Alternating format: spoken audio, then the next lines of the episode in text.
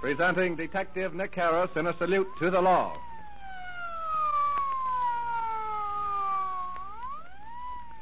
Ladies and gentlemen, we again take pleasure in bringing to you the eminent Los Angeles criminologist and president of the International Secret Service Association, Detective Nick Harris, in another true life story proving to the youth of today the folly of committing crime.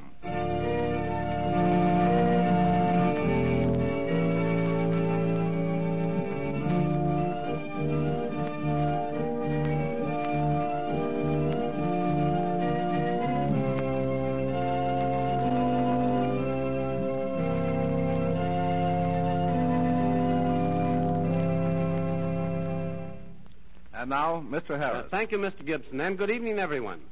Crimes in the headlines startle us when we read in the daily press articles concerning the activities of a certain class of criminals who prey upon sweethearts in parked cars. I have often endeavored to point out to my younger listeners on these programs the danger of parking in lonely and secluded places along our highways. The story you're about to hear, I am sure, will prove in a most glaring fashion just what might happen should this warning not be heeded because here's what took place not so long ago. One night, in the early morning hours, a car speeded up into the hills and stopped. Shortly afterwards, there was a piercing scream and She's dead. She's dead. No, no, she can't be. Why, why, this is murder. There's blood.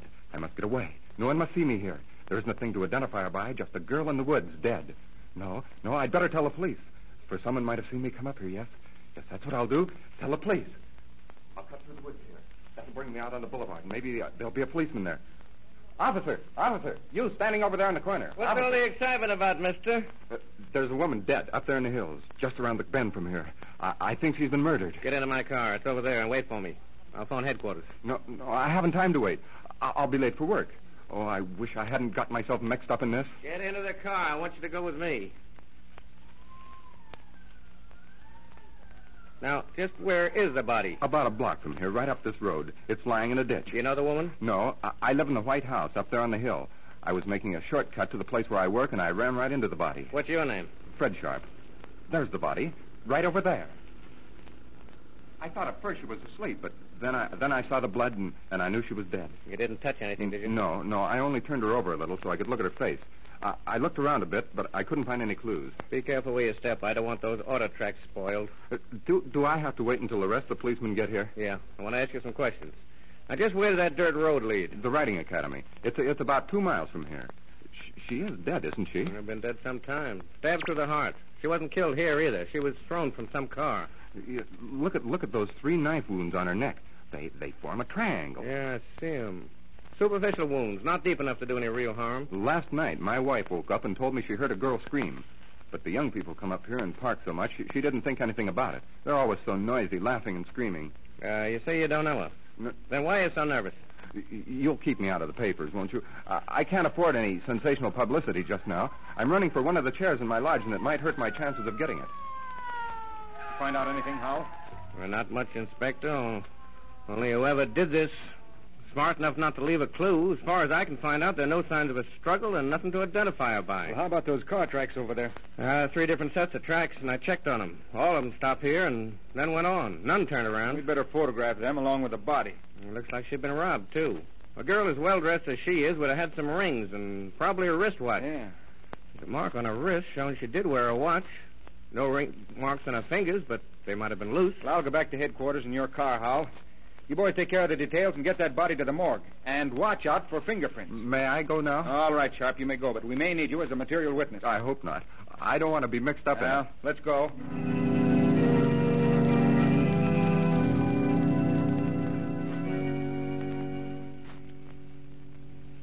Now, if you'll just come this way with me, Mrs. Bain. Oh, oh, and Laura didn't come home last night. Oh, I was so frightened. But she never stays out all night. Oh, she's such a good girl and always so happy. I, I know this is hard for you, Mrs. Bain, and I wish there was some other way. But we must have someone to identify the body. Now, try to be calm. It'll be easier for you. Oh, Lola. Oh, Lola, my baby. My pretty little baby. Oh, who could do this terrible thing to you? Then you do recognize her? Oh, yes. This is my little girl, Lola. Oh, I'll never hear you laugh again. Oh, she was always so happy, laughing and singing about the house. Oh, she worked so hard. She was so ambitious. Oh, just see how beautiful her hair is.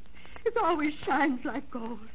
Lola, oh, Lola, speak to your mother just once more. Come away, Mrs. Bain. I want you to tell me just a few things, some things that might lead us to the one who did this. Oh, but I don't know.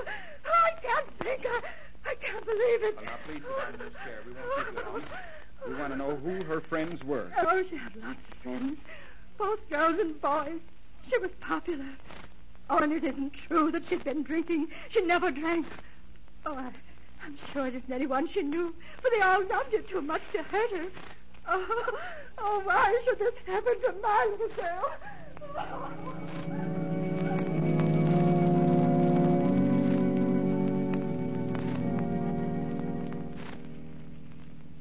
Hello, Thompson. Why so glum? Ah, sit down, Hal, and take a load off her feet. Did Mrs. Bain recognize the body as that of her daughter?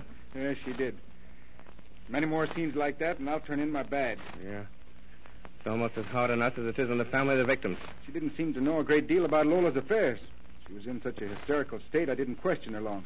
What do you know? Now, we located one of her girlfriends, a girl who works in the same beauty parlor. Anderson's bringing her in here. She seems to know more about Lola than anyone else we've questioned so far. Find that boy she's been running around with so much? Yeah, they quarreled about a month ago, and he hasn't seen her since. I checked his alibi. Nothing doing there. He's out. Sit down, please.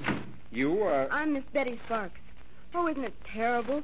Poor Lola. Did you know her well, Miss Sparks? Oh, I should say I did. She was my best friend. And I told her a long time ago she'd better cut out that drinking, that she was headed for trouble. But she only laughed at me. When did you see her last? The night she was murdered. Who killed her? Do you know? Anything unusual happened that night? Nothing unusual. Only, well, you see, a crowd of us had dinner together. And then after dinner, went to a dancing place and danced until 12 o'clock. Lola didn't have a date. She just went along with her gang. When we started home, Lola told me she wasn't going, that she had a heavy date for 2 o'clock. That late? Yes. I told her she'd already been drinking too much. The thing for her to do was to go home and get some sleep. She looked like heck in the shop the next morning. Us girls have to look our best, you know. It's part of the business. You can't very well sell be- beauty creams to a woman if you don't look nice yourself. Did she tell you with whom she had the date? Not at first, for she knew I wouldn't approve. But later she did. Then you know who she had the date with? What was his name? I don't know his last name, but, but his first name's Carl. Carl? She didn't know him very well, but she was kind of crazy about him. She said he was a very tall, dark, and awfully good looking. Hmm? She'd only been out with him once or twice, and she said he was kind of fresh. I told her she was a fool to go out with a boy like that, and she said she could take care of Oh. herself. I see. He's a railroad engineer. Well, that'll be all for now, Miss Sparks. You may go, but we'll want you later.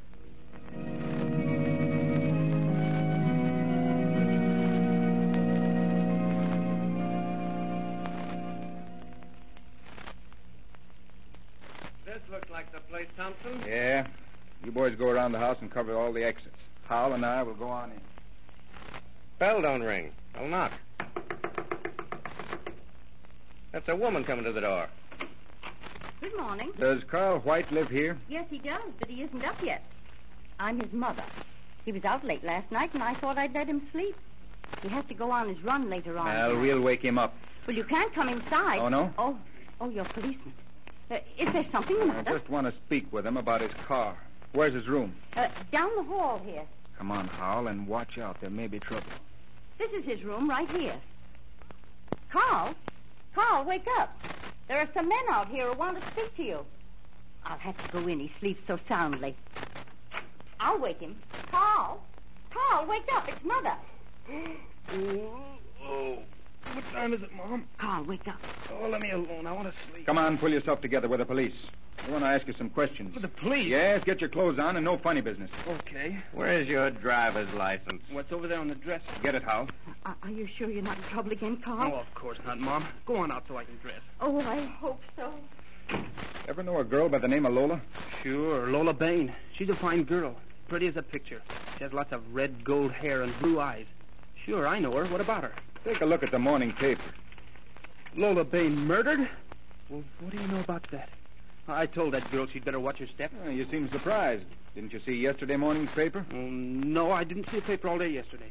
What do you ask Isn't that yesterday's paper there under the edge of the bed? Oh, well, somebody must have thrown it You there. ever see this knife before? Yeah, that's a good-looking hunting knife. Looks sharp, too. Where'd you find it? It was thrust down between the cushions in your car. Oh, you never found it in my car. I never saw it before. Well, that's your car standing under the palm tree in front of the house, isn't it? Well, yes, but I always park it there. Well, I found this knife in your car, and the tracks that go up into the hills where the body of Lola Bain was found were made by your car. You killed her with this knife. You might as well come through and tell us about it. You had a date with her at 2 o'clock the night she was killed.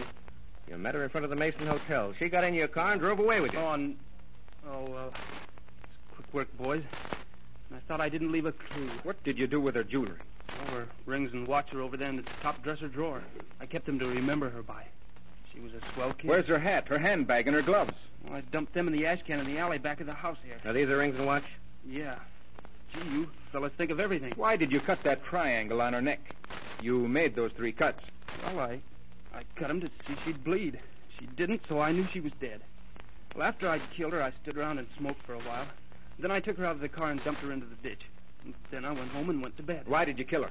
Had you been quarreling? Well, after I picked her up, we drove up into the hills. Same old thing day after day, year in and year out. I get up in the morning, go to work, work all day, home at night, and to bed. I guess not home. You're out with your gang every night making movies. oh, well, I have to do something or I'd go crazy. Sometimes I wish I were dead. I wish I was dead right now. Uh, oh, no, you don't. Think of the fun you'd miss. And remember, when you talk like that, you'll be dead a long time. You better hang on as long as you can. Do you want to go home? no. Still wouldn't care if I died this very night. Oh, I would. No, I know you wouldn't. You'd forget all about me in less than a week. I don't think my family'd care very much. Hmm, you are low tonight. Well, of course, you would miss me for a little while, but they'd soon get over it. I'm fed up. I wish I had some poison. I'd take it right now. Why poison? There are lots of quicker ways than that to kick off. Well, what would you suggest? This. Huh, a knife. Where'd you get that hunting knife? Oh, I've had it a long time. It's sharp, too. Here, hold still while I put it up against your cheek. You feel how nice and cool it is? Yeah, a knife would be quicker. Right there below the edge of your dress where your neck looks so white in the moonlight. Just one swift blow over the heart and you'd never smile again. Do you want me to do it? Hmm. You wouldn't have the nerve. Oh, no. No, you wouldn't dare. I dare you. Just one swift, sure blow like this. Oh, no!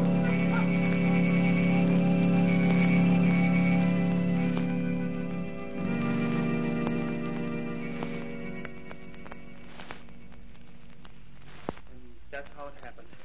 Gee, I don't know why I did it. Maybe if she hadn't have dared me to do it. What makes a man do things like that?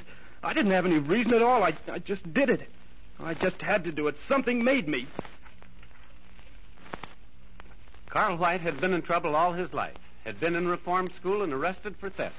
He claimed he had purchased the knife several months before, but the police later discovered that he'd bought the knife the day of the murder. Whether he killed the girl on the impulse of the moment as he claimed he or, or had planned it will never be known. So again, I repeat, be careful of the company you keep. Thank you, Mr. Harris. Ladies and gentlemen, you have just heard Detective Nicholas B. Harris, chief of the internationally known Los Angeles Detective Agency bearing his name, in another true life drama entitled Murder on Impulse. Fictitious names and places have been used throughout this narrative, and any similarity to persons living or dead is purely coincidental. The story was ra- dramatized for radio presentation by Adela Comer and is a Carol and Carol production. Mr. Harris wishes me to thank the following cast of characters. Louise Bradford as Lola Bain, Betty Lee as Betty Sparks, Bob Shopfer as Fred Sharp, Mary Ryan as Mrs. White, Lenore Thompson as Mrs. Bain, Bob Fulton as Carol White, Charles E. Bender as Detective Thompson, and George Thomas as Officer Howell. Wesley Turtelot was at the console of the electric organ. Mr. Harris will again be heard next Sunday afternoon at 12.30 over this same station. This program originated in our main studios. You are tuned to station KECA E Los Angeles.